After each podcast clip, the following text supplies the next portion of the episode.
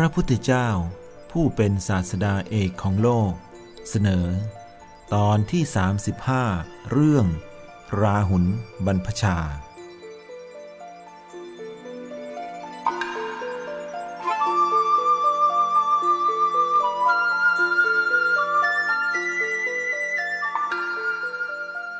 ในวันที่เจ็ดที่พระบรมศาสดาเสด็จโปรดพระประยุรญาตที่กรุงกบิลพัท พระนางยโสธรา ประดับพระราหุลกุมาร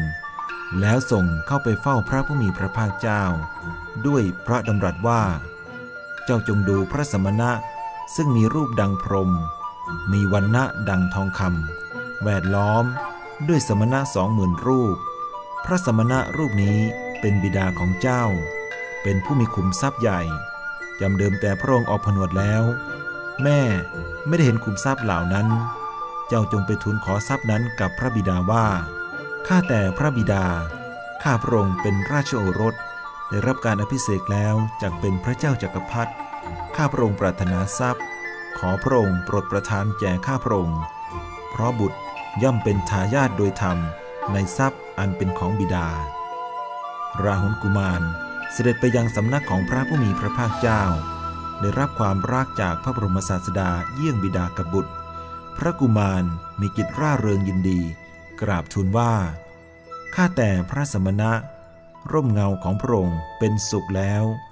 แล้วได้ยืนตรัสถ้อยคำอย่างอื่นอันสมควรแก่บิดาเป็นอันมาก ครั้นแล้ว พระกุมารกราบทูลว่า ข้าแต่พระสมณะ ขอพระองค์โปรดประทานทรัพย์แก่ข้าพระองค์เถิด พระพุทธองค์มีพระดำริว่า กุมารนี้ปรารถนาทรัพย์อันเป็นของบิดา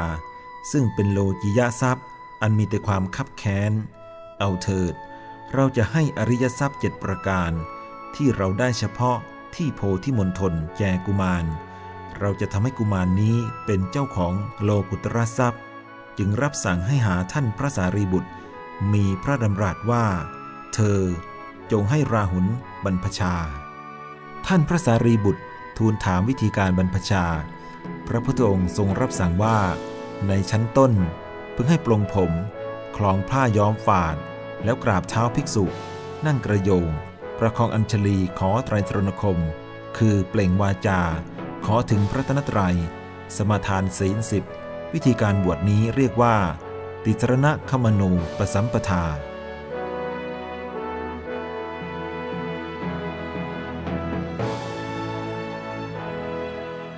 ในอัตถกถาพระวินัยมหาวัคเล่มสี่ภาคหนึ่งหน้า 294 กล่าวว่า พระมหาโมคคัลลานะปลงพระเจสาพระกุมารแล้ว ถวายผ้ากาสาวะ พระสารีบุตร ถวายไตรสรณคม พระมหากัสสปะเทระเป็นโอวาทาจารย์ บรรพชาราหุลกุมารเป็นสามเณรองค์แรกในพระพุทธศาสนา ขณะเมื่อพระชนมายุเพียงเจ็ดขวบ เมื่อพระกุมารบรรพชาแล้ว ทุกข์มีประมาณยิ่งขึ้น เกิดแก่พระเจ้าสุโธธนะ จนไม่สามารถจะอดกลั้นความทุกข์นั้นได้ จึงเสด็จเข้าไปเฝ้าพระผู้มีพระภาคเจ้า ตรัสขอพรว่าข้าแต่พระองค์ผู้เจริญ หม่อมชั้นขอโอกาส พระผู้เป็นเจ้าทั้งหลายไม่พึงบวชกุลบุตรที่บิดามารดายังไม่ได้อนุญาต พระผู้มีพระภาคเจ้าทรงให้พรตามประสงค์ของพระราชบิดา วันรุ่งขึ้น พระบรมศาสดา ทรงกระทำพัฒกิจในพระราชนิเวศ พระราชาประทับนั่งอยู่ณส่วนข้างหนึ่ง ทูลว่า ข้าแต่พระองค์ผู้เจริญ ในคราวที่พระองค์บำเพ็ญทุกรกิริยา ได้มีเทวดาองค์หนึ่ง เข้ามาหาหม่อมชั้น กล่าวว่า พระโอรสของพระองค์สวรรคตแล้ว หม่อมฉันไม่เชื่อถ้อยคำของเทวดาได้กล่าวกับเทวดานั้นว่า ตราบใดที่บุตรของเรายังไม่บรรลุพระโพธิญาณ ตราบนั้น จากยังไม่ทำการละ พระบรมศาสดาตรัสว่า พระองค์จักทรงเชื่อได้อย่างไร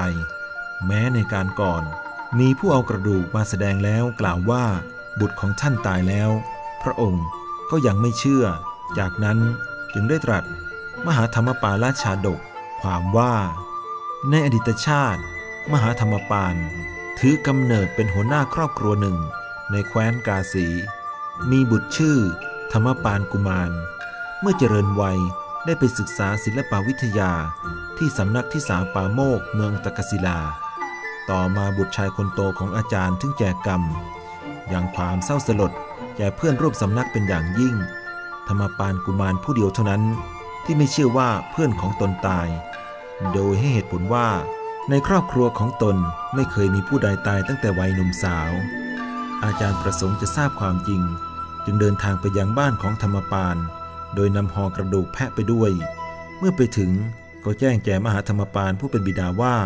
บุตรของท่านสิ้นชีวิตแล้ว นี่คือหอกระดูกของกุมารนนั้น แทนที่มหาธรรมปานจะแสดงความเสียใจกลับตบมือหัวเราะกล่าวว่า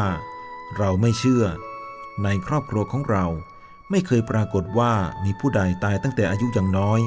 ทั้งนี้เพราะครอบครัวของเรา ปฏิบัติตนอยู่ในกรอบของศีลธรรม อันดีงามตลอดมา พระผู้มีพระภาคเจ้า ทรงยกเรื่องมหาธรรมปานดังนี้แล้ว ตรัสว่า มหาธรรมปานคือพระชบิดา อาจารย์คือพระสารีบุตร ธรรมปานคือตถาคตในบัดนี้ จบพระคาถา พระราชาทรงดำรงอยู่ในอนาคามิผล พระพุทธองค์ทรงแสดงธรรม ให้พระชบิดาดำรงอยู่ในผลทั้งสามด้วยประการดังนี้แล้ว เสด็จกลับกรุงราชคฤห์ระหว่างทางแวะประทับที่อนุปิยะอัมพวัน